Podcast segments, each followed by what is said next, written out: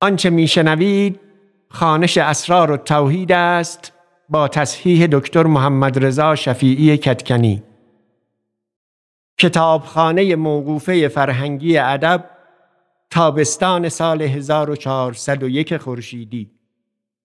در خانش این متن مواردی چون اعداد عربی نام بعضی کسان و جایها و بعضی موارد دیگر را که در دوران ابو سعید رایج بوده است و ما اینک به آن دسترسی نداریم به گونه ای خانده ایم که به گوش مخاطب امروز آشناتر است و موجب وقفه در درک متن و پیگیری روایت نمی شود.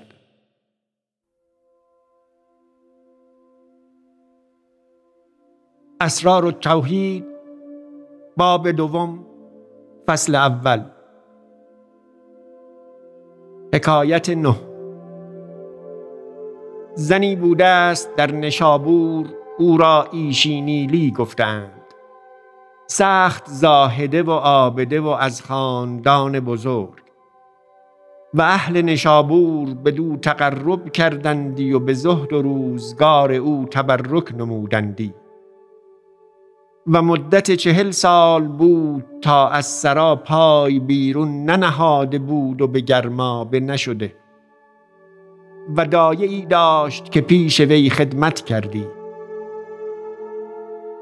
چون شیخ ما ابو سعید قدس الله روحه العزیز به نیشابور شد و آوازه او در شهر منتشر گشت که از میهنه شیخی آمده است او را کرامات ظاهر است و مجلس می‌گوید و هر کرا در میان جمع اندیشه به خاطر درآید او جواب آن می‌گوید روزی ایشی دایه را گفت برخیز و به مجلس شیخ شو و سخنی که وی گوید یاد گیر تا بازایی با من بگویی.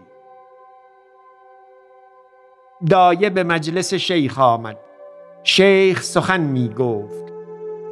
دایه آن سخن یاد نتوانست گرفت و فهم نتوانست کرد. شیخ این بیت بگفت. من دانگی و نیم داشتم حبه ای کم. دو کوزه نبی خریده ام پاره ای کم. بر بربت من نزیر ماندست و نبم تا کی کوی قلندری و غم غم. چون دایه باز آمد ایشی پرسید که شیخ چه گفت؟ او این بیت یاد گرفته بود بگفت. ایشی گفت برخیز و دهان بشوی. این چه سخن دانشمندان و زاهدان باشد؟ دایه برخاست و دهان بشوست و این ایشی را عادت بودی که از برای مردمان داروی چشم ساختی و مردمان را دادی. آن شب بخفت. چیزی سهمناک به خواب دید. برجست و هر دو چشم ایشی درد خواست. هرچند دارو ساخت بهتر نشد. به همه اتبا التجا کرد هیچ شفا نیافت. بیست شبان روز از این درد فریاد می کرد.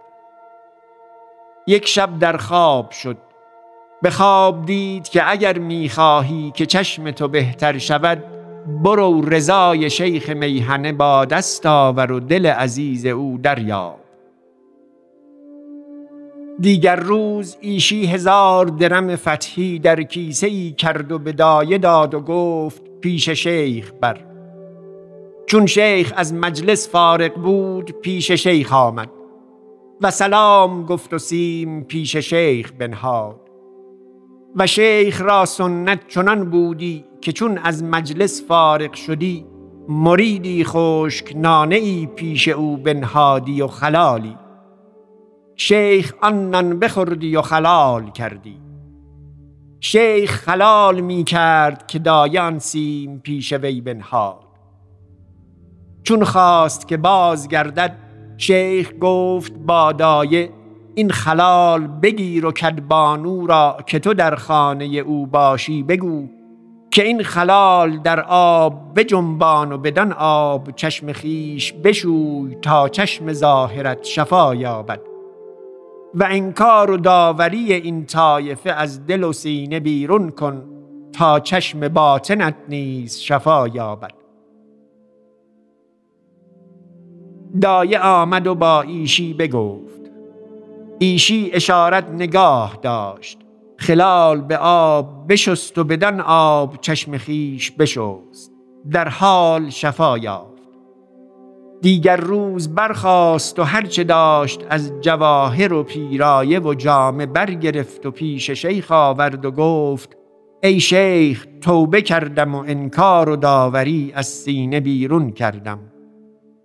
شیخ گفت مبارک او را پیش والده بوتاهر برید تا او را خرقه پوشد. و شیخ او را فرمود که خدمت این طایفه اختیار کن تا عزیز هر دو سرای گردی. ایشی بر اشارت شیخ برفت و خرقه پوشید و به خدمت پوشیدگان این طایفه مشغول گشت. و هرچه داشت از سرا و اسباب و غیر آن در باخت و در این راه به درجه ای بزرگ رسید و پیشوای صوفیان نیشابور گشت.